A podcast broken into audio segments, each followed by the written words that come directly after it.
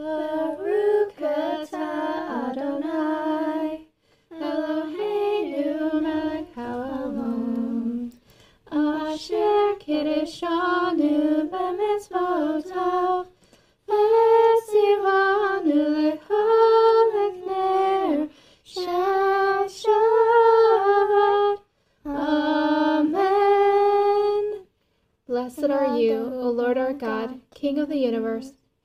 sanctified us by his commandments, and has commanded us to be a light to the nations, and has given us Yeshua the Messiah, the light of the world. Amen. Amen. And now the Kiddush, blessing over the cup. Baruch Adonai Eloheinu melech haolam Borei pri hagafen Amen. Blessed art thou, O Lord our God, King of the universe, who creates the fruit of the vine. Amen. Amen. And now the blessing over the bread.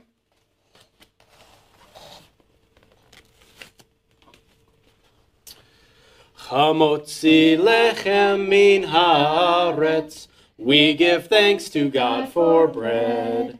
Our voices rise in song together as our joyful prayer is said. Baruch atah Adonai Eloheinu melech haolam hamotzi lechem min haaretz. Amen. Blessed art thou, O Lord our God, King of the universe, who brings forth bread from out of the earth. Amen. All of that. Now, husbands, if you will bless your wives. Dear Heavenly Father, I thank you, Lord, for the wonderful wife that you've given me. And Father, we thank you and we pour out a blessing upon all the wives on this Sabbath day. I pray that you bless her, strengthen her, and encourage her as she rises in the night to see about the ways of the household. And I pray that you strengthen her as she teaches and educates our children. Father, I pray that you pour out your very best blessing upon her and that you would encourage her in everything that she does. Let her know how worthy of praise and honor that she is. And Father, I confess with all of my heart that I love her and I thank you, Lord, for her. We also bless all of the widows and orphans, those without a father or a husband at this time as well. We thank you in Yeshua's name. Amen. Amen. All right, now let's bless our sons. May the Lord bless you and keep you. May the Lord make his face to shine upon you and be gracious to you. May the Lord lift up his countenance upon you and give you peace. And may you be as Ephraim and Manasseh. Amen. Amen. Amen. Let's bless our daughters. May the Lord bless you and keep you. May the Lord make his face to shine upon you and be gracious to you. May the Lord lift up his countenance upon you and give you peace. And may you be as Ruth and as Esther. Amen. Amen. Shabbat Shalom. Shabbat Shalom. Shalom. Please join us for the Barhu, the call to worship. Barhu et Adonai hamvorach. Baruch Adonai hamvorach leolam vaed. Bless the Lord, who is to be praised. Blessed be the Lord, who is praised for all eternity. Amen. And now the Michamocha. Michamocha ba'elim Adonai. Michamocha nedar ba'kodesh. Nora tehilot o sefele o sefele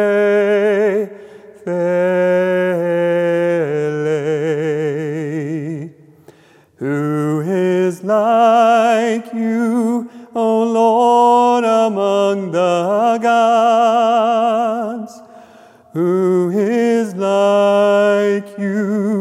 Lord? There is none else.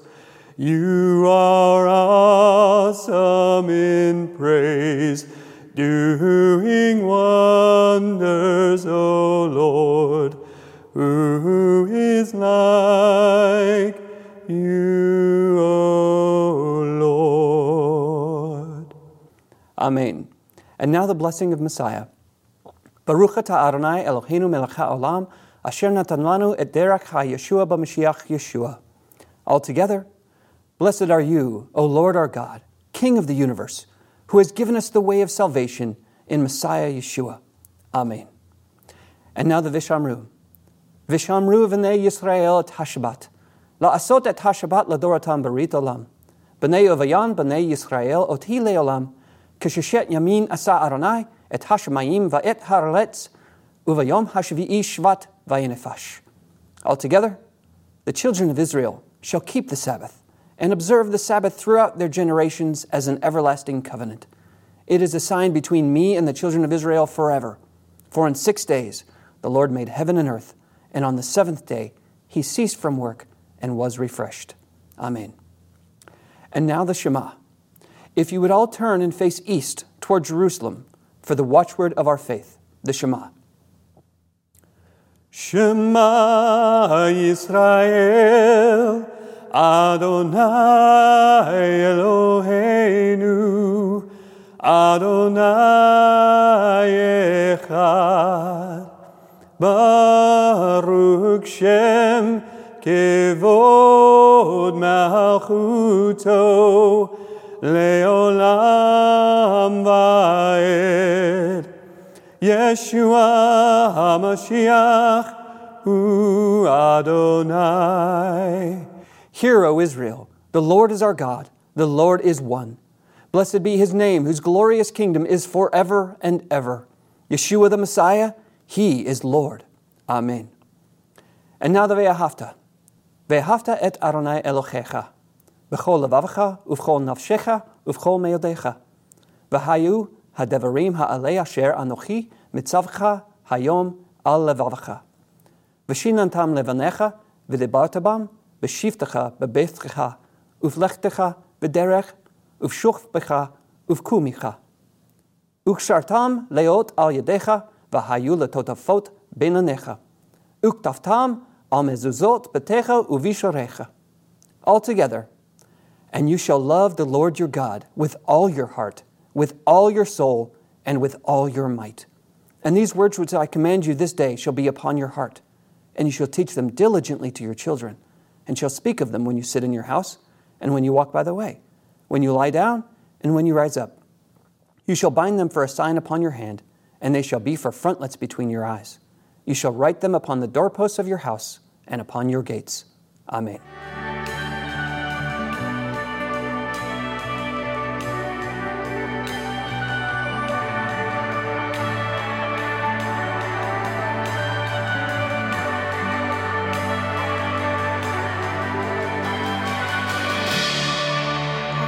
Tried so hard to see.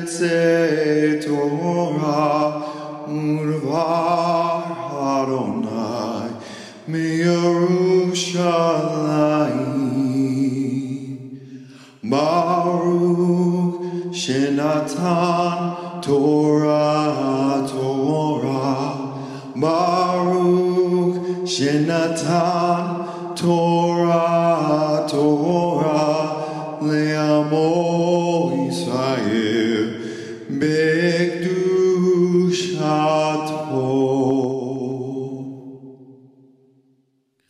Shabbat Shalom, everyone, and welcome to our Erev Shabbat broadcast here at uh, B'nai Shalom. Um, this is an interesting Sabbath. It's uh, we call it a Sabbath of new beginnings uh, because our Torah portion is called Shemini, which actually means eight. But there's a very uh, strong thematic uh, meaning behind the number eight in the Bible that has to do with new beginnings. And uh, so our portion starts out, and now on the eighth day, and the, obviously saying it that way, that means there was a process of something going on, and they were counting the days, and they come to the eighth day. So, what is the process that was going on? Well, uh, if you remember in the previous portions of Leviticus, the previous two Sabbaths, we've been receiving instructions um, uh, about certain sacrifices, how the temple's to be used, how the things are supposed to be done by the priest. And now we come to the moment where we're down to the reality of these things are now happening, and this is these are the events that took place. And we come down to the eighth day of the dedication of the altar that's in the tabernacle.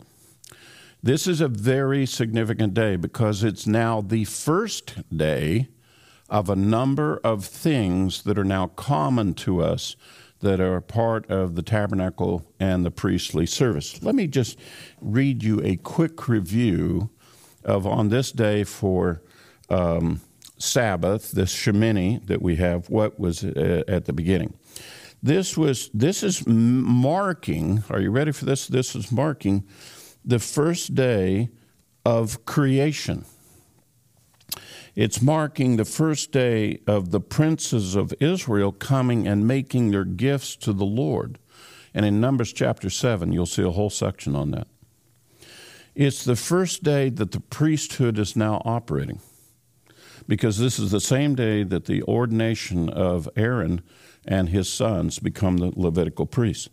It's the first day of what we call the divine service or the temple service, the daily offering. This is the first day that that was taking place in the tabernacle. It's the first day that we see God descending as fire down in the midst of the people. We saw him come down on the mountain, but we were separate from the people. But now the fire comes down to in the presence of the people at the tabernacle. It's the first day of the eating of sacrifices, you know, the gifts that were put to the altar. It's the first day of the divine presence of God being in the midst of the people. Now, Moses used to go up and he was in the divine presence. Now, the divine presence has come down to be part of us. It's the first day that Aaron the high priest ever spoke the blessing on all of the people. First day that ever happened. It's the first day that God now has said, no one is going to be setting up altars in other places to me or anyone else. All altar work now is to come to this tabernacle and to be done at this altar. Nobody's to set up any more altars on their own. Offer sacrifices to me. You all come here and do your business with me here. And interestingly enough, it was also the new moon. It was the first day of the month. A lot of incredible first things are taking place at this. This was a, a joyous day, an incredible day, but something tragically happened. after all of these wonderful things were taking place. And the glory of the Lord appeared unto the children of Israel and Moses by the fire coming down onto the altar and consuming the sacrifices that, had been, uh, that God had said to set up for that. Then two of Aaron's sons, Nadav and Avihu, somehow got it in their head that they were going to, I guess, help God they were going to join in in this glorious day, and they were going to do so by taking their censers. They were going to bring some fire to the altar, and they and the scripture says they were offering strange fire. And what happened was that fire came out from the altar and killed them instantly. Aaron lost his two sons. They were priests. They, it was their ordination day, and they died. Now, what follows after that story is all of a sudden there's an exhortation that talks about um, when you come before the Lord, don't come before the Lord having consumed alcoholic beverages. That you have to be sober when you come before the Lord. You can't come drunk. And the inference, if that's the correct uh, thing here, implication, inference, whatever, um, is that they apparently were inebriated when they came to do this, and God didn't put up with that. And so we have this very glorious and yet very tragic day that's all taking place at the same time. That's what our Torah portion is uh, dealing with. The uh, what follows in beginning in chapter 11. The first 10 chapters of Leviticus have all been to do deal with the tabernacle service, the temple service, and so forth. But all of a sudden in chapter 11, the book of Hebrews is now going to shift to a different topic. The topic it's going to shift to is one of personal holiness. It's about how we treat us, how we behave uh, within us before it. And the first thing it addresses is the whole subject of kosher, clean and unclean foods. And God specifically says, You are not to consume and bring into you these unclean things. He just got through explaining what is appropriate to be brought to the tabernacle and what's not appropriate to be done. Now he talks about what is appropriate and not appropriate to come into you. Um, we have this model that is for us, and we've spoken of it many, many times in the construction of the tabernacle, as well as it's repeated in the New Testament, that we're the temple of God. That as a result of God filling us with His Spirit, His presence, that He's done the operation without hands, we have a circumcised heart, and that we should treat our bodies, us, as the temple of God. And when it's saying that, when we say that, whether we realize it or not, we're going back to this portion of Leviticus about don't put unclean things inside the temple of God. Now, I know lots of Christian friends, they love to talk about we're the temple of God and you can't smoke or you can't drink alcoholic beverages. But the Bible specifically describes things that people call food and says, don't put those in there. I've never quite understood uh, some of my good Christian brethren who want to quote that we're the temple of God, uh, thinking when they, they're opposed to someone who is smoking or drinking, but they have no they have no no problem whatsoever with eating swine's flesh and cockroaches from the sea. They don't have any problem with that at all. When smoking is not mentioned in the Bible, um, alcohol is mentioned, but it says don't go to drunkenness. And it, it lists very explicitly in Leviticus chapter 11 what is supposed to be called food and what is not to be called food. So that's what our Torah portion is about. So it brings us to so, what is the Haftorah portion that goes with this? What momentous event do we have described in Scripture that would even begin to compare at all with what this Torah portion is about? Well, to do that, we go to 2 Samuel chapter 6. In 2 Samuel in chapter 6, this is about King David and his desire to um, establish the dwelling place of God in Jerusalem to build the temple, the permanent temple. And, uh, and one of the items that would be necessary for that to happen is we need the Ark of the Covenant that was carried by the Levitical priests through the wilderness, came into the Holy Land, was used by Joshua to help conquer the land.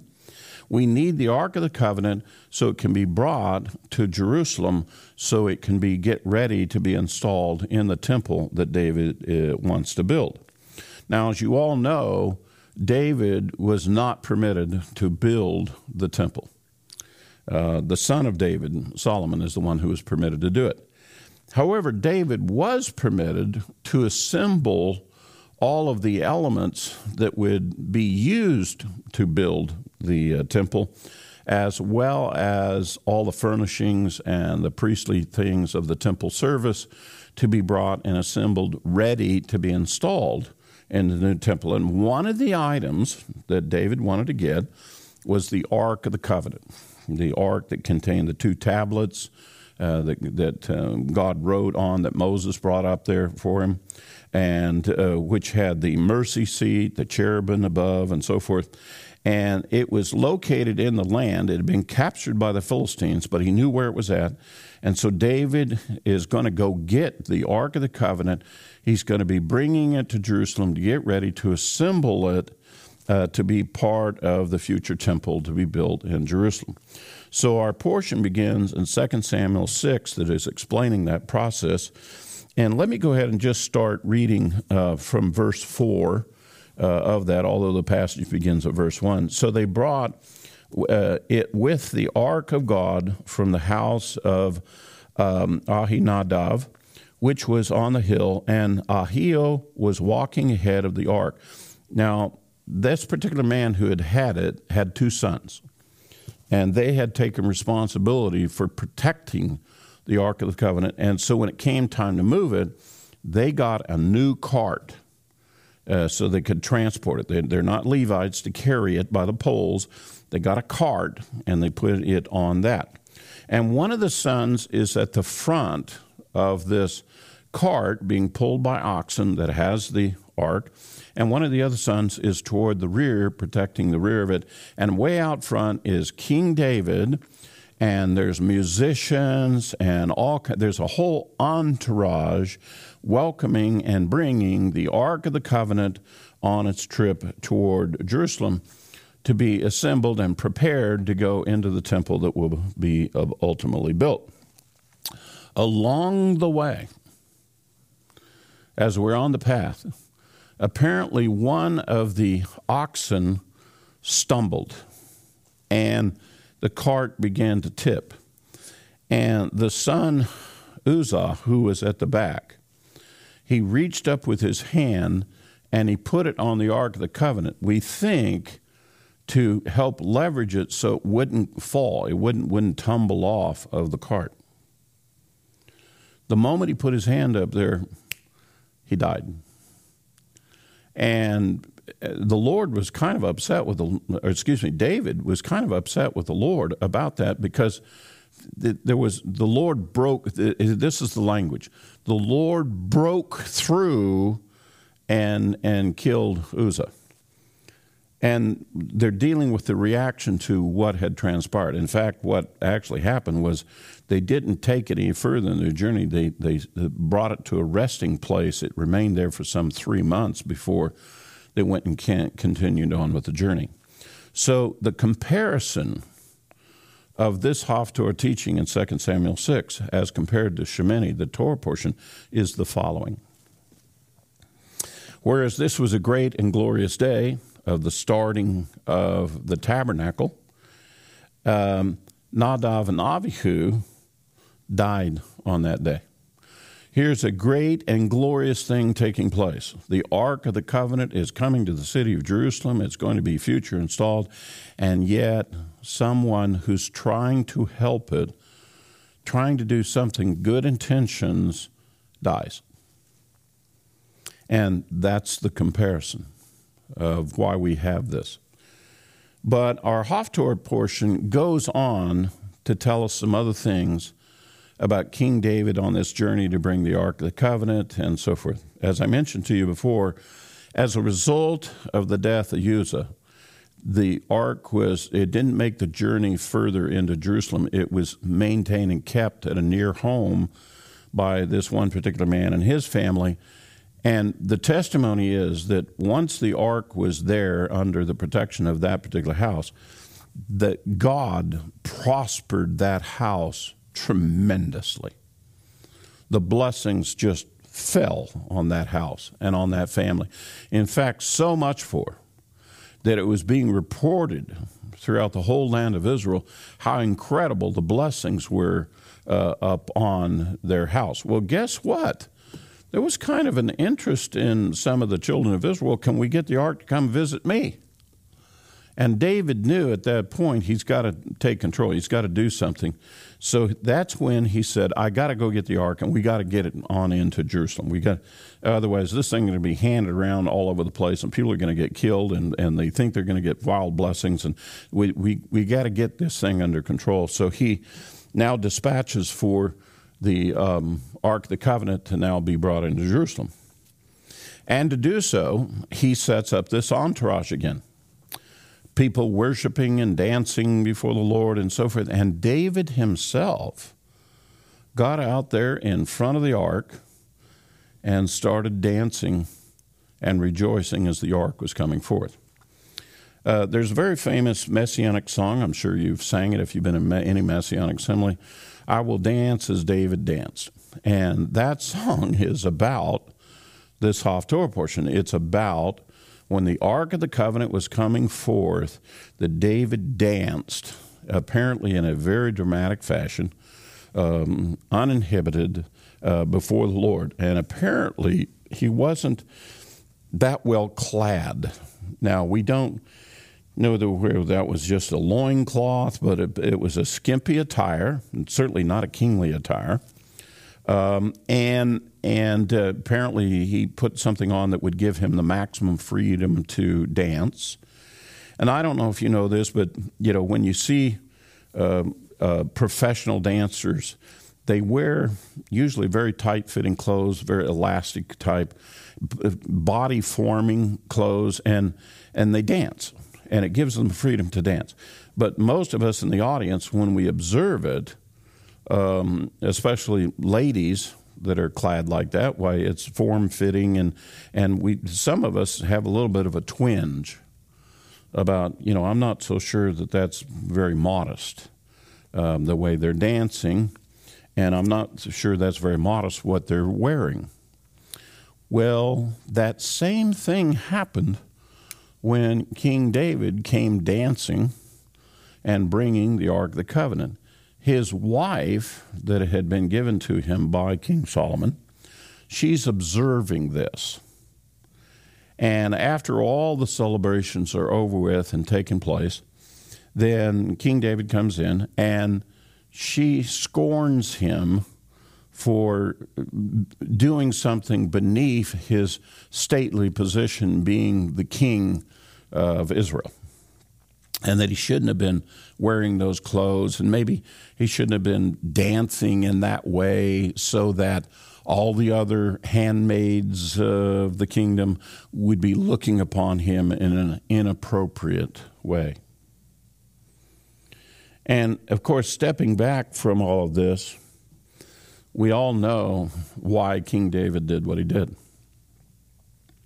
we have a lot of evidence um, from King David, the testimony of his life. In fact, King David is considered to be the greatest king of Israel, short of the Messiah himself.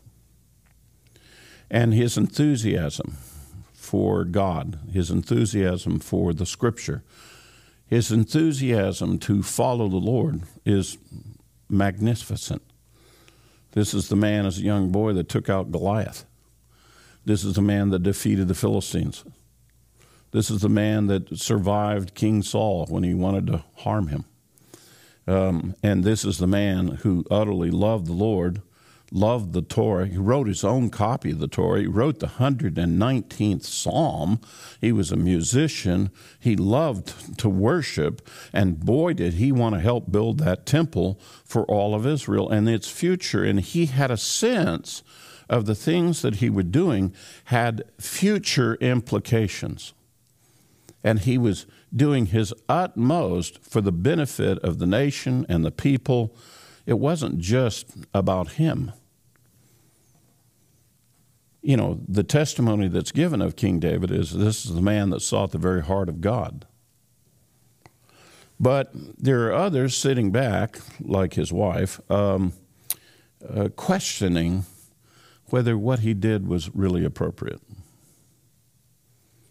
How exuberant can you be and it still be proper and not improper if you're exuberant toward the Lord? Uh, how worshipful can you be? Um, and it still be appropriate and not um, uh, offend anybody else. You know, the fact of the matter is, and this is what's taught here, is that um, you should do it to the very maximum that you can possibly do as long as it's true and genuine from your heart. And with regard to those who would scorn you that they don't like what you're doing or they don't think it's appropriate what you're doing, um, they're not going to win the day. The Lord is not going to be on their side agreeing with them. The Lord is going to be on the side of the person who is genuine with their heart and came forth with a full heart to serve him and worship him. That's who the Lord's going to stand with. Um, it's not just about dancing before the Lord, it's not just about uh, those things. If a person believes strongly in their heart that their expressions, whether it be in speech and behavior, whatever, that they are being enthusiastic for the Lord, they really should not incur this, the scorn of any other believers. That's their expression of their heart toward God. You know, God has given us a multitude of different spiritual gifts. Part of those are to be used to the benefit of the kingdom and do the work of the service to God. And there's diversity in those gifts. And we human beings, if we see something that's different from what we like to do, we, our first inclination is to say, that, oh, there's something wrong with that. Why do we have such diversity within the Messianic movement? For that matter, diversity within Protestant Christianity, diversity within the Catholic Church, diversity with all religious groups. None of them are completely locked in all at one thing. How is that we have that? Because we're dealing with human beings. And we're mortals and we're finite creatures and we're struggling to try to figure out how can we worship and how can we present our best foot forward, if you will, toward our, our love of God. And one guy feels that that's what he should do to express his love of God. Another guy, he, he feels like doing something differently toward his love of God. And then we got this other guy over here. He's a very honorable man. I mean, he's a, he's a, he's a hero amongst us. And he decides to dance half naked before God while singing and dancing in erratic fashion, of expressing his love of God. I think we ought to leave that alone. I think that when I have that twinge of thought, well, that's different for me, and I, I, wouldn't necessarily do that, we just leave it alone. I'm not that person, that person's not me. And by the way, God knows who all of us are, and He knows what's on our heart. He can see inside our hearts. He knows where our hearts are really at. But one of the things we've also learned about the Lord, and it's in this lesson both cases,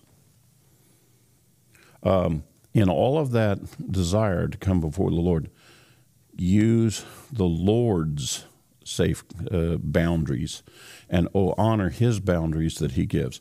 Because if you get too close, if you break through, you begin to usurp the Lord, you begin to, I'm going to put my hand on the holiest thing that's walking around here on the earth, and I'm an unholy person.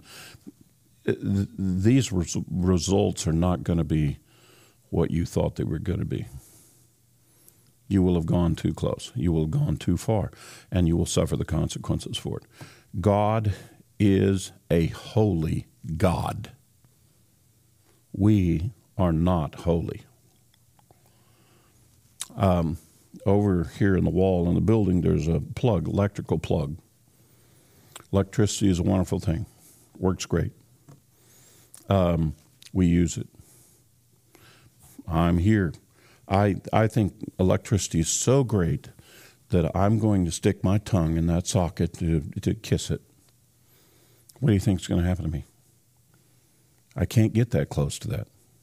I can use it, I can be a part of it, and so forth. But if I do that, I will suffer incredible consequences. And by the way, when Uzzah put his hand on the ark, and when Nadav and Avihu brought that fire against the altar, they might as well have stuck their tongue in an electrical plug. Same results. Instantly died. The God we serve is a holy God. He set boundaries around himself so we're not harmed and still have the benefit of him. And when people want to express their great love toward God, we should not be acting as judges and setting boundaries for God. God already has set his boundaries for what is acceptable to him. And we should not be going up and say, Well, God, you need to set up a boundary that King David cannot dance in front of you half naked. He doesn't have that boundary. God didn't set up that boundary. We should leave that alone. There's a great commandment I'm going to conclude with, and it says not to move the ancient boundary markers. Let them remain where they're at. God has set a series of boundary markers around him. He has set um, uh, precautions before us to not cross those boundaries, but He's also permitted a way for us to come before Him and there's a protocol to that, and there's a proper way to do that, and so that we're not harmed, and and that's the whole process. Follow His rules. He sets the house rules. Follow His rules. Everything will work great, and that's what we're trying to learn how to do. We can also know that you can make a mistake, and if you cross one of those boundaries, it's not good for you. Respect them. Don't move them don't try to tell God how to set up the temple and run it differently than the way He wants. Don't tell the priesthood how to do it differently. They were charged with the responsibility to do it, and so forth. And when an individual believer has decided, I want to worship the Lord in this way, I want to express my faith in this way, don't set up boundaries for them that, that keeps them from doing that. You don't have that authority. God has set the proper boundaries. That's a kind of a simple lesson uh, for us. And from now on out in the Torah portion, we're going to learn a lot of details about things that God wants to set up for us so that we can be holy participants to be a part of His holy place. So that's our portion for this week. Shabbat Shalom to all of you, and I hope you have a new good next week.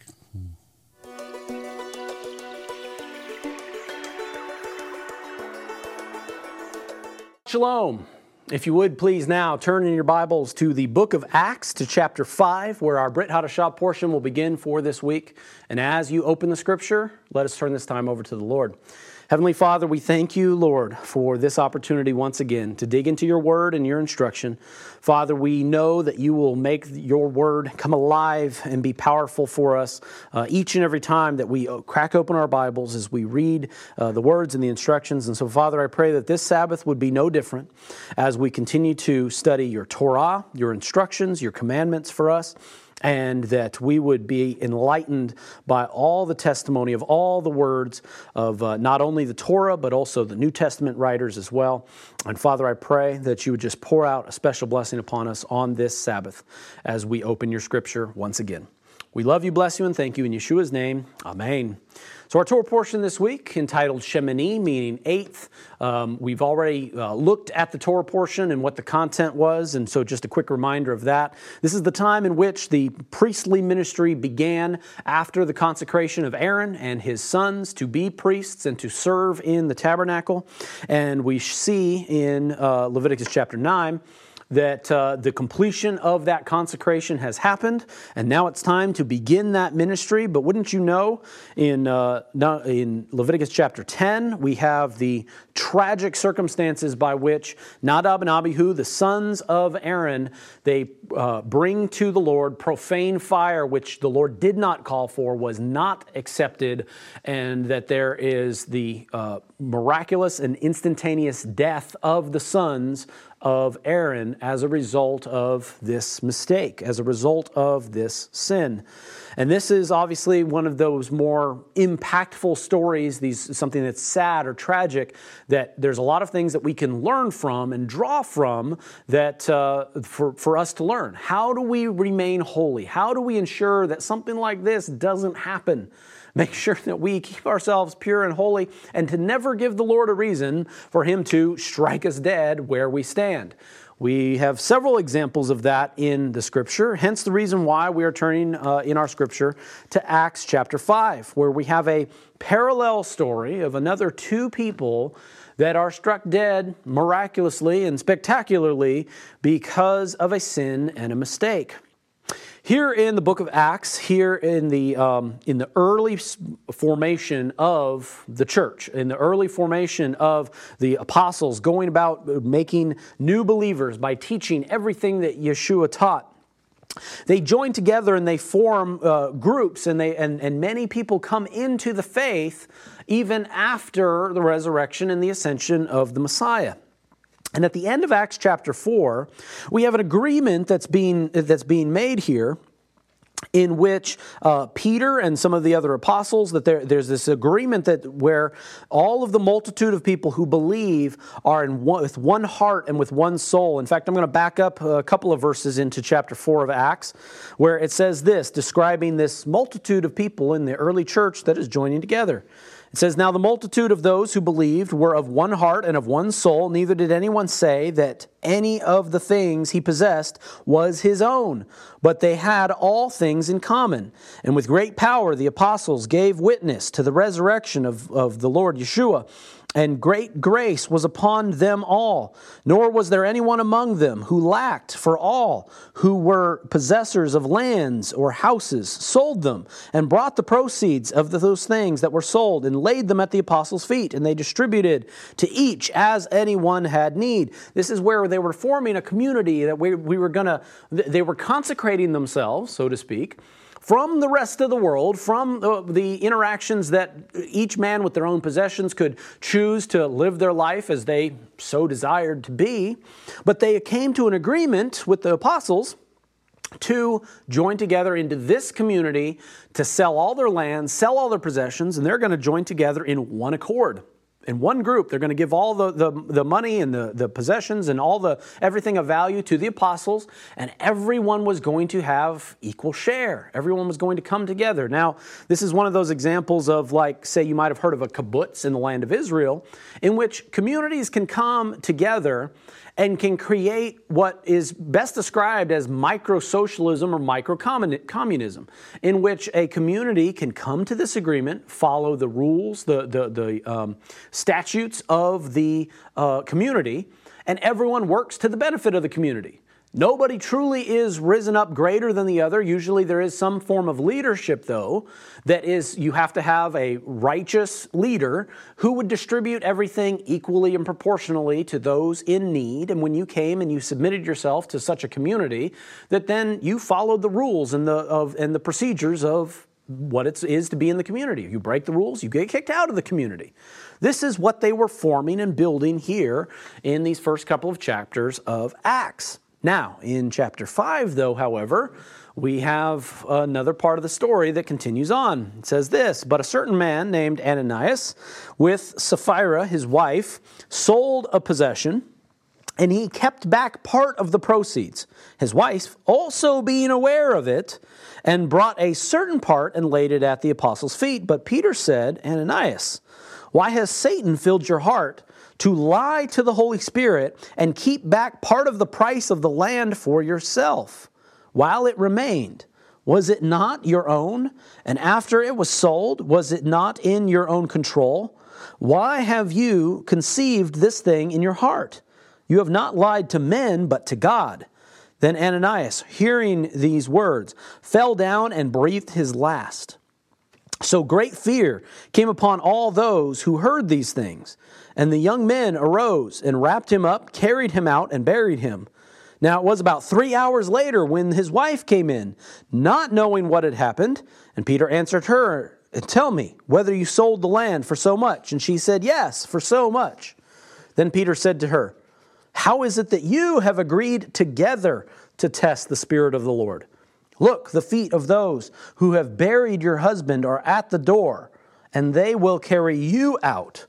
Then immediately she fell down at her feet, at his feet, and breathed her last. And the young men came in and found her dead, and carrying out her, carried her out, buried her by her husband. So great fear came upon all the church and upon all who heard these things. This is the very interesting passage of scripture that is taking place. It's one that's maybe not even it's not brought up as anybody's ever ever uh, if you ask somebody what their favorite bible story is this is not one that comes up very often. As far as the tragedy that befell these two this husband and this wife who were there a part of the early community the early church of what the apostles were doing and what they were building in the wake of the ascension of the messiah it's something for us to learn, and, and, in all of these cases, anytime that we have a situation in which there is a sinner that is pointed out for us in the scripture, it is for us and for our admonition, for our benefit, to learn what they did so as to not repeat the same mistake. And in the case, and so the, obviously bringing this up for this week's Torah portion, there's a parallel to the two sons of Aaron dropping dead because they brought a profane fire. They brought something to the Lord that was not supposed to be brought. However, here in the book of Acts, what we instead have is we have something that was not brought before the Lord that should have been brought. And what it is in all of these cases is that we are to not test the Lord with what he knows, to test the Spirit of the Lord. We might think that we have arrived in some way, form, or fashion. If we find ourselves either in a believing community or working uh, with fellow brethren, such as the case of the sons of Aaron, when, you're being, when they were being consecrated in the tabernacle, they probably thought it's like, man, we, we, got a really special task, a special job. We've been called to be priests to the Lord, and nobody can take that away from us. Nothing. Uh, they, they sort. They probably had this feeling like at that point they could do no wrong, called by God by name to serve in the tabernacle, so they could do no wrong.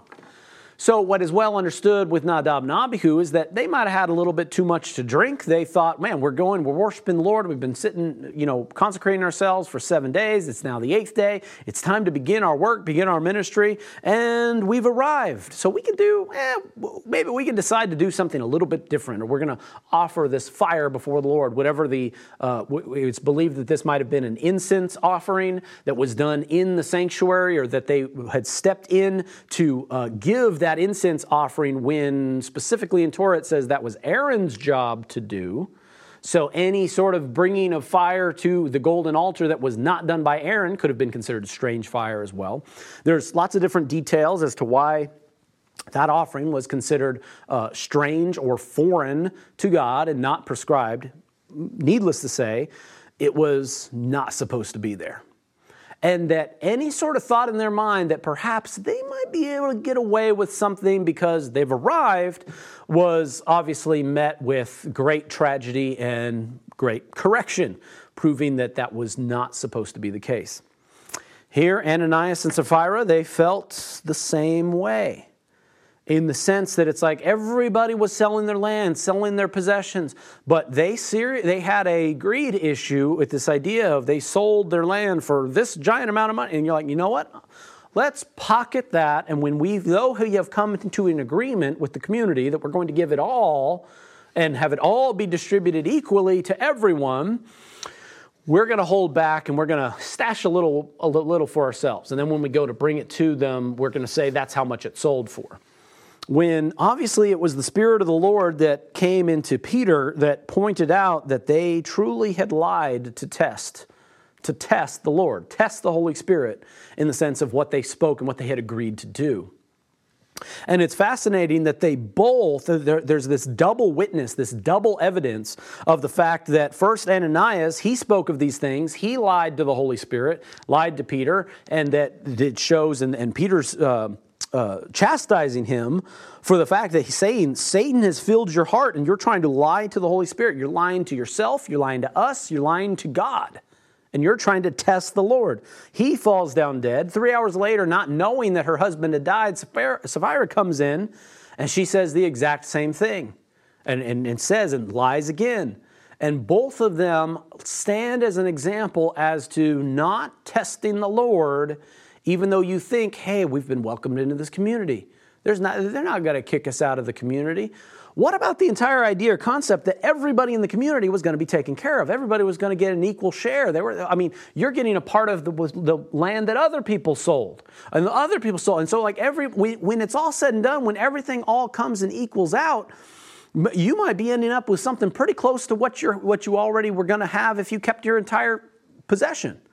It's maybe understood or it's thought or it's uh, hypothesized that perhaps they were of the richest of the community, that their land was more valuable than anyone else's in the community. Otherwise, why would they hold something back? Why would they, why would they want to keep something? Because it's almost, they would have thought that maybe the full price of their land and their possessions was greater than everybody else's, so they stood to lose the most. It's possible if you know if, if that's the case then perhaps one could sort of understand how they arrived at that conclusion. Now if they weren't that is even worse for them. If they actually stood to collect you know equal amount of what they tried to keep and what they tried to, to, to hold for themselves then they simply were putting god to the test. They really were because it wouldn't have been even to their benefit. So we don't know some of those details. But needless to say we who read these stories later after the fact need to take to heart and to learn how to not try to test the Lord, not uh, lie to the Holy Spirit, and that it's for our benefit to not test the Lord in the same way. If you find yourself in a community where you have come to an agreement with somebody or agreed to serve the Lord together, yet you think you're going to hold something back or stash something away, and it's like, well, maybe nobody else knows, and so you might think you could get away with it, but the Lord sees all.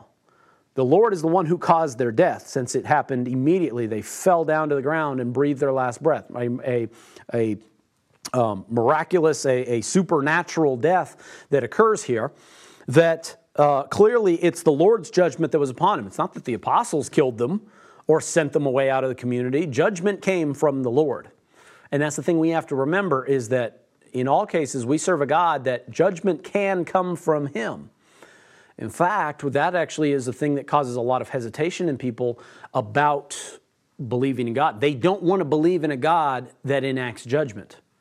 okay, then these are the same people that probably would say they don't they want a set of parents that never punish them when they do wrong. Never teaches somebody a lesson when they need to be taught a lesson. We just want everything to be easy, right? We don't want a God that would judge us for doing wrong. Well, no, that's what a good parent would do. That's what a good heavenly father would do. That's what God, in the process of teaching his people, will do so that we learn to obey him. If everything was all good and hunky dory and everything was, was, was great for all of us by believing in God, well, then nobody would believe in God and none of us would be the better, be better for believing in God and following the Lord. If there was not punishment for us to learn from for us to, to learn, to grow, to be better individuals. We, have to, we follow a God who is just and who does enact judgment when somebody lies to the Holy Spirit, does wrong, uh, blaspheming, blasphemes the Lord. We must always be mindful never to do that. In fact, I'm reminded of the sin that is considered the unpardon- unpardonable sin, according to the Gospels, is blaspheming the Holy Spirit, which you could, you know, extrapolate out all kinds of other ways. How do you do that? Would lying to God or lying about God be equivalent to that? Maybe. We have to be very mindful and we need to learn these things.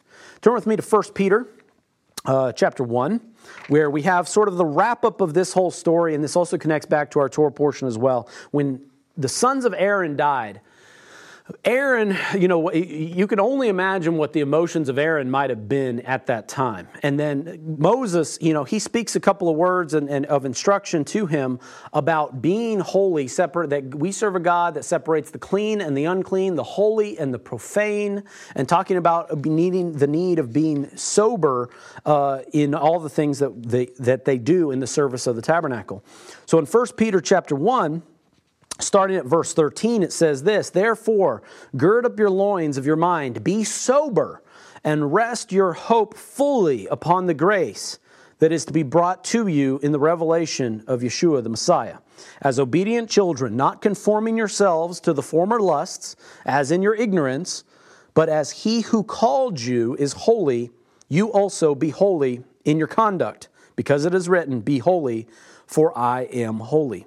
This is the, the words and the instruction as to why Aaron's sons died, is because they did not separate the holy and the profane. They brought profane fire where only holy fire was meant to go. And that this is the continuing instruction, the, the thing for us to learn, and where it says, be sober. Like I said, it's assumed and hypothesized that Nadab and Abihu had had a little bit too much to drink because one of the first instructions immediately after this event happened that said that in the service of the tabernacle, the priests are not to drink wine or strong drink or alcohol in the service of the tabernacle, lest they commit some sin similar to Nadab and Abihu. So, that whole uh, idea of being sober minded is the thing that is necessary for us to remember to keep our sound mind in place so that we do not mix the holy and the profane. Another New Testament passage uh, that's a parallel to our Torah portion this week is 2 Corinthians chapter 6, starting at verse 14, which again talks about. Um, which talks about again not mixing things, not mixing the things of the Lord with anything that is of the world, and talking about how we must learn to not be unequally yoked with our fellow brethren. So, verse 14 of 2 uh, Corinthians 6, it says this Do not be unequally yoked together with unbelievers. For what fellowship has righteousness with lawlessness? And what communion has light with darkness? And what accord has Christ with Belial? Or what part has a believer with an unbeliever? And what agreement has the temple of God with idols? For you are the temple of the living God, as God has said, I will dwell in them and walk among them, and I will be their God, and they shall be my people. Therefore, come out from among them and be separate, says the Lord. Do not touch what is unclean, and I will receive you. I will be a father to you, and you shall be my sons and daughters, says the Lord Almighty. Therefore, having these promises, beloved, let us cleanse ourselves from all filthiness of the flesh and spirit, perfecting holiness in the fear of God. Once again, more words of instruction for us when we become believers and we're called to a certain task or a certain role, for us to carry ourselves in a way that is that we're held to a higher standard. That as believers, we're held to a higher standard because we've been consecrated and separated from the, from the world. The Lord has called us to, to do that. Do not touch what is unclean. Do not now make yourselves unclean by anything you might do or see or touch or anything that you might do. Now, this is the preamble and the preface to all the other instructions that are going to come from the book of Leviticus from here on out.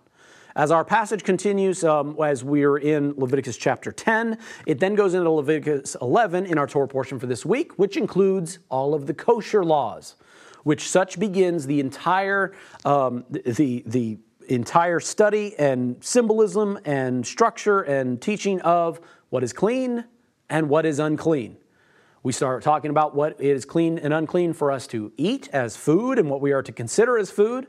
And it'll continue on going into the next several weeks as far as other things that are considered unclean for us to be holy as the Lord is holy. It actually makes sense to me that all of that instruction in the heart of the book of Leviticus is all tied directly to and, and comes immediately following what happened to Nadab and Abihu because this would have been a shock amongst the community. In fact, uh, amongst all of the sons of Israel there sitting in the wilderness at the base of Mount Sinai. That it's like, what in the world is going on? We just built this tabernacle. We're about to have these priests. God give, has given us all this instruction on how to worship Him. And did you hear what happened to Aaron's sons?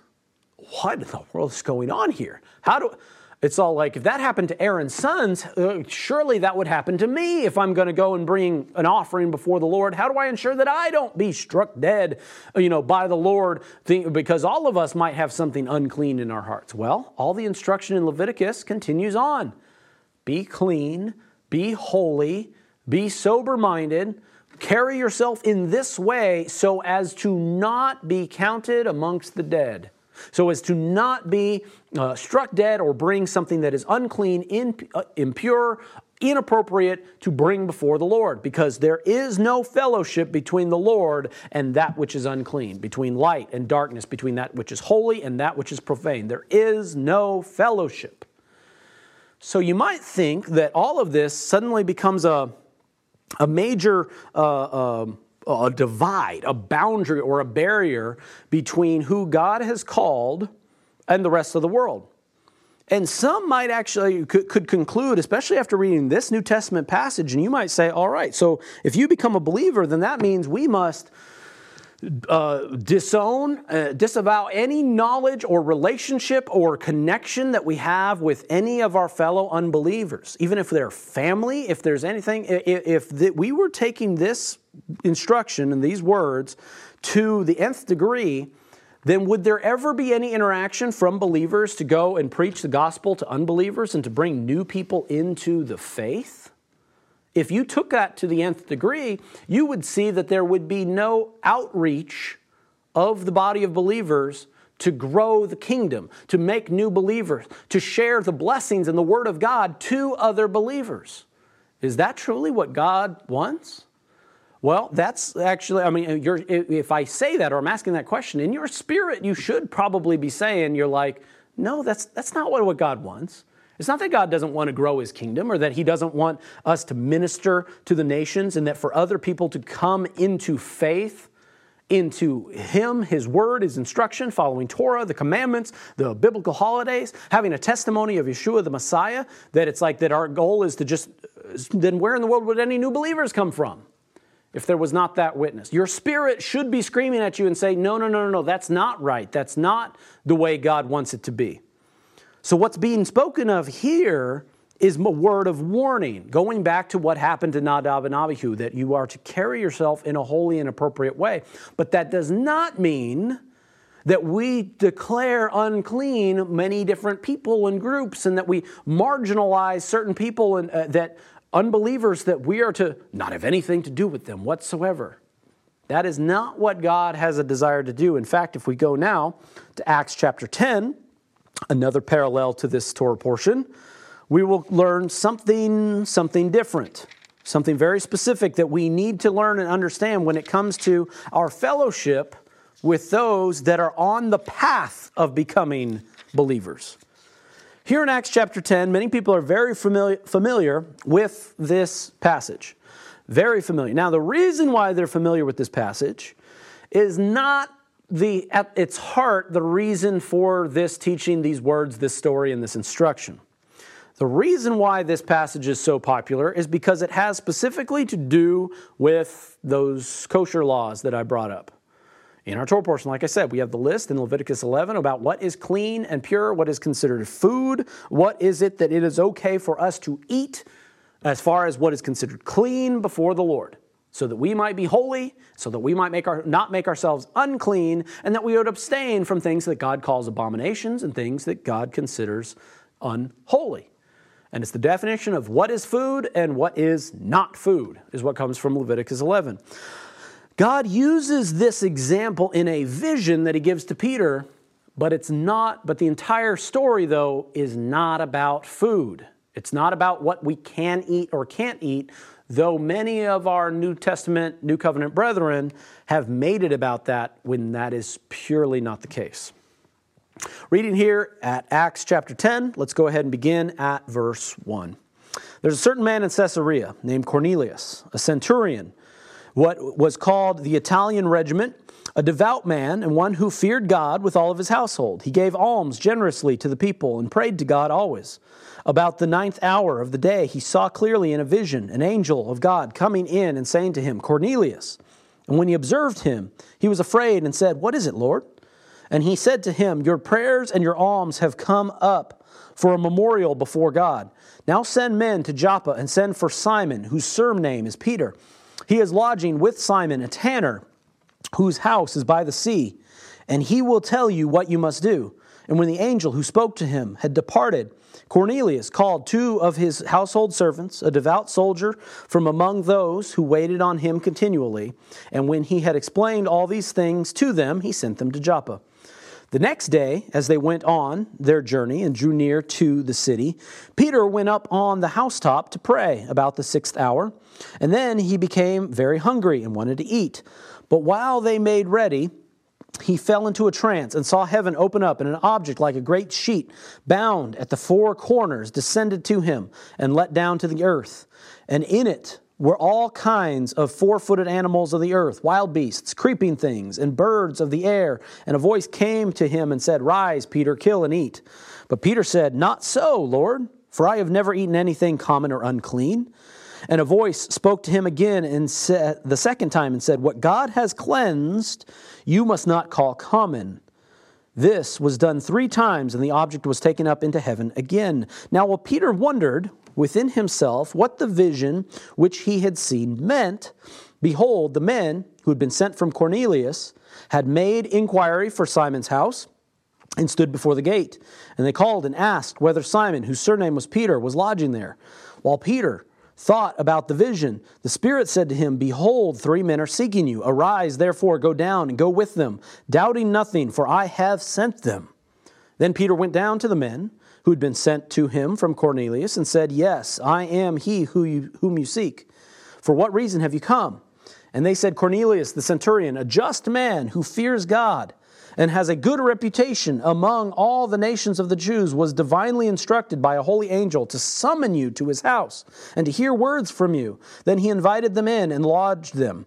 The next day, Peter went away with them, and some of the brethren from Joppa accompanied him. What comes and follows is this is that Cornelius meets Peter, and Peter comes into his house and he teaches them all the ways of the Lord and teaches them of the testimony of Yeshua the Messiah. And this is when Cornelius, who is considered to be the first Gentile convert of believers of the Messiah, that him being a just man, but he was a Gentile, he was a Roman centurion. He, was, he, he wasn't a Jew, he wasn't naturally born, but the testimony of Cornelius is that which is great. I mean, if anybody, Jew or not, could have the same testimony of Cornelius according to the scripture, then I think anybody would probably take that when it comes to how the Lord would see and view you. And this whole idea of Peter going in and, and talking and fellowshipping in the house of a Gentile to minister to him, to make him a believer and a follower of Christ. Now, this was a big to do. This was a big thing because uh, what happens later is other apostles come and question what Peter was doing and what, how, how he could, uh, uh, how, how could this be? To, to, to go and fellowship amongst Gentiles? Who, who would dare do such a thing? But of course, the Lord is the one who had his hand on all of this. The Lord is the one who is who, who sent messenger, sent an angel to Cornelius to actually initiate this entire thing. The Lord has a hand on all of this. The Lord had to tell Peter that's like, go with these men. I have sent them. Rather than questioning the fact that why are these servants of a Roman centurion sending for me? You start to get worried if something like that happened. It's the same thing if police came to your door and said, hey, I'm looking for you. And it's like, uh, what's this about? Unless the Lord laid on your heart this sense of peace of like, no, it's okay. It's okay. I've sent them. Go. And it's like the Lord is going to use this as an opportunity. Now, the whole thing with the vision is now that I've sort of described it that way, and you, when you tell the entirety of the story, does this story have anything to do with food? Does it have anything to do with the fact that God is making food that He once commanded to be unclean and not to be eaten? Suddenly, everybody can now eat this food? No, this was what Peter fell into a trance, and this is how God communicated to him. And he called everything that it was unclean. And it's like, I've never eaten those things. And then God, the, the, the, the lesson of the vision is this what God has cleansed, you must not call common. If it says God has cleansed something, then you are then not to then come say it's all like, mm, no, that, that, that's not clean. That, uh, no, no it, uh, you know, even, the God, even though God called it clean, it, it's, it, uh, we're, we're going to still say that it's unclean. You're not allowed to. You're not allowed to touch it. It's like, but God called it clean. It's like, no, no, no. We're, we're gonna we're gonna continue to separate ourselves from that. We we we hesitate whether that truly is clean. And of course, the lesson here in Acts is about Gentiles, Gentile believers who would come in to the faith that one might think it's all like, no, who, who the heck are they? I don't want them coming into the faith. And it's like, mm, no, if they're coming through the doors into your community to hear the word and the testimony and the instruction of God, you're not to send them away because of what their background is or what their history is or what their heritage is or what they look like. Because what God has called clean, what God has brought into the community, we are to teach, help, instruct, be, let them join in into the community because God is doing the cleansing, God is doing this work. When God has stirred in their heart, then you're, then you're to recognize that in your spirit and not reject it, calling it unclean. Once again, not about food. Turn with me now for our last passage for um, this Torah portion here to Mark chapter 7. Here we have the, um, one of those uh, disputes between uh, the Pharisees and, uh, and the Messiah that's talking about how the, the Pharisees, they had all of these rules and all of these things about when one came to eat. And specifically, this entire story has to do with the fact of eating with unwashed hands, eating food with unwashed hands. And so let me uh, read here. Um, then the Pharisees came, uh, uh, verse 1, chapter 7 of Mark. Pharisees and some of the scribes came together to him, having come from Jerusalem. Now, when they saw some of his disciples eating bread with defiled, that is, unwashed hands, they found fault. For the Pharisees and all the Jews do not eat unless they wash their hands in a special way, holding to the tradition of the elders. When they come from the marketplace, they do not eat unless they wash. And there are many other things in which they have received and hold, like the washing of cups, pitchers, copper vessels, and couches. And the Pharisees and the scribes asked him, Why do your disciples not walk according to the tradition of the elders, but eat bread with unwashed hands? And he answered and said to them, Well did Isaiah prophesy of you hypocrites, as it is written. This people honors me with their lips, but their heart is far from me, and in vain they worship me, teaching as doctrines the commandments of men. For laying aside the commandments of God, you hold to the tradition of men, the washing of pitchers and cups, and many other such things you do. And Messiah continued, and he said to him, All too well you reject the commandment of God, that you may keep your tradition. Let me uh, skip ahead here down to verse 17 as this continues on and continues uh, talking. In fact, actually, let me go to verse 14 and say this. When he had called all the multitudes to himself, he said to them, Hear me, everyone, and understand. There is nothing that enters a man on the outside that can defile him but the things that come out of him, those are the things that defile a man. If anyone has ears to hear, let him hear. And when he entered a house, away from the crowd, his disciples asked him concerning the parable. So he said to them, Are you thus without understanding also? Do you not perceive that whatever enters a man from the outside cannot defile him? Because it does not enter his heart, but his stomach, and is eliminated, thus purifying all foods? And he said, What comes out of a man that defiles a man?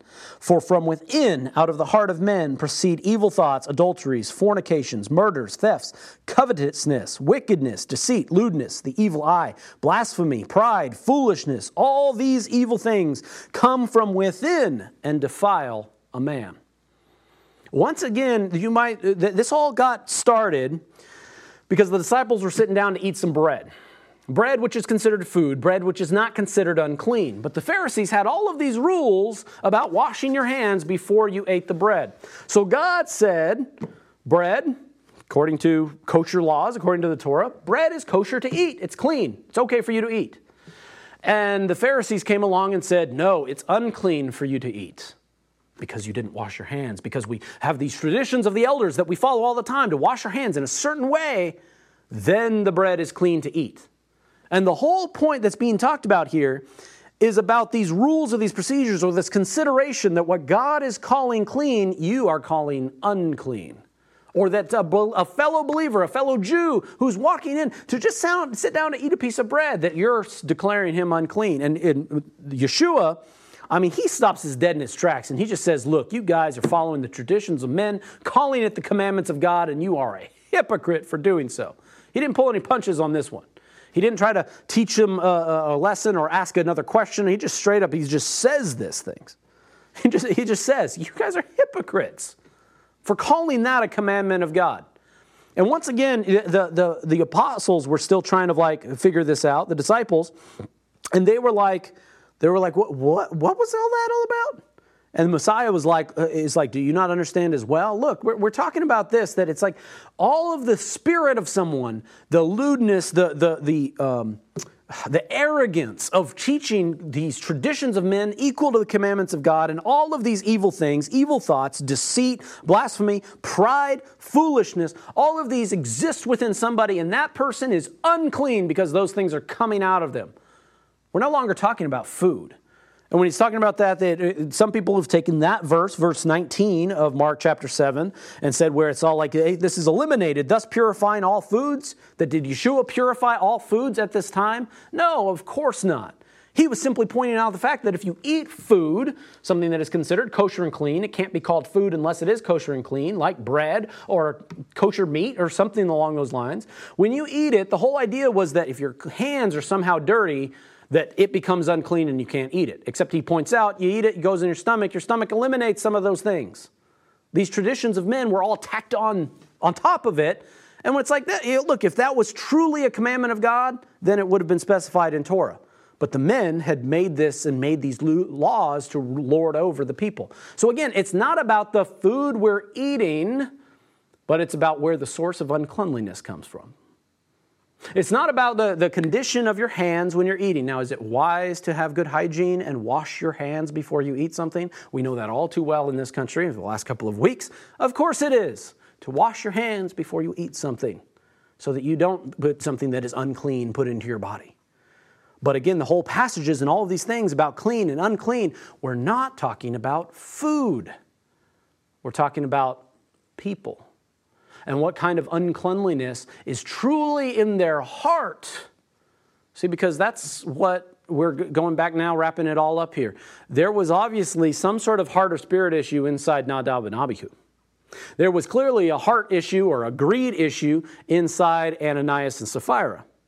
And in the Pharisees that are arguing here in Mark chapter 7, there's clearly a heart issue and a pride and an arrogance to control the people and to say what is the commandments of God when it is their traditions that they have used to replace and cover over and make more important than the commandments of God. That's what we're talking about when it comes to uncleanliness is what is in one's heart, what is in one's spirit. And it is what comes out of a person, such as their words, such as their thoughts, such as their emotions, that truly makes somebody unclean. The subject's no longer about food. Leviticus 11 covers it for us. What's clean, what's not clean, and you can go to all the science, you can go to all the health sciences and, and, and look at, you know, what all of those things that you shouldn't be eating. Yeah, there's serious health complications if you eat things that are considered unclean. It's better for you to follow the kosher list that God prescribed and that you'll be better for it when God is trying to give us the instruction of what type of food is good for this earth suit that God created and how you're going to live. You, you get to operate this earth suit. God's telling you what kind of fuel to put in your body. Food thing's already been covered. What we now have in the issue of all the other people and all the other brethren as we get into the New Testament is what's in the hearts of the people. Who is following the Spirit of God? Who truly has a heart to love the Lord and to become a part of the community and to fellowship and find their, their place amongst the community and the body of Messiah? You got to do a little bit of heart check. You got to dig in to what's going on on the inside and remove the leaven, remove that which is unclean for you to be holy and walk uprightly before Him. That's what we're talking about here. So, on all of these things, it's what comes out of someone that makes them unclean. It's no longer about, we're not talking about the food. As we continue on with the next couple of weeks of teachings, uh, we will see more and more of this uh, of this same topic, especially next week's portion about what one says, what comes out of a person that can really be the true source of sin, rather than perhaps what is going on on the outside. So we'll dig into that uh, come next week. So for now, let us close out this Torah portion of Shemini uh, with prayer, and then we can get the rest of our Sabbath underway. Heavenly Father, we thank you, Lord, for this time, this teaching, and this instruction, Father. Father, I pray that you would cleanse your people, Lord. Clean out the unclean, remove the old leaven, Lord, from our hearts, whatever might have still been lingering or left over, even now that we're past the feast of unleavened bread, Father. And I pray that you would purify the hearts and the spirit of the people. Father, may we not have unclean, any uncleanliness inside of us. May we not have any deceit or pride or foolishness, Lord, to put you to the test in any way, shape, or form to somehow think we have arrived, Lord. But Father, that you would make us clean and pure, humble us, Lord, cause us to die unto ourselves, remove that uncleanness from our hearts and our spirits, Father, so that we can walk uprightly before you, following your word and your commandments, your instructions, Lord, as you have prescribed them to be and to follow to be followed. We love you and we thank you for all the blessings that you give to us. We thank you for this time and this teaching and this instruction on this Sabbath day.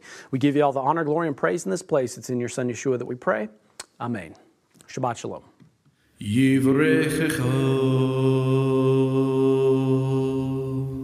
Adonai,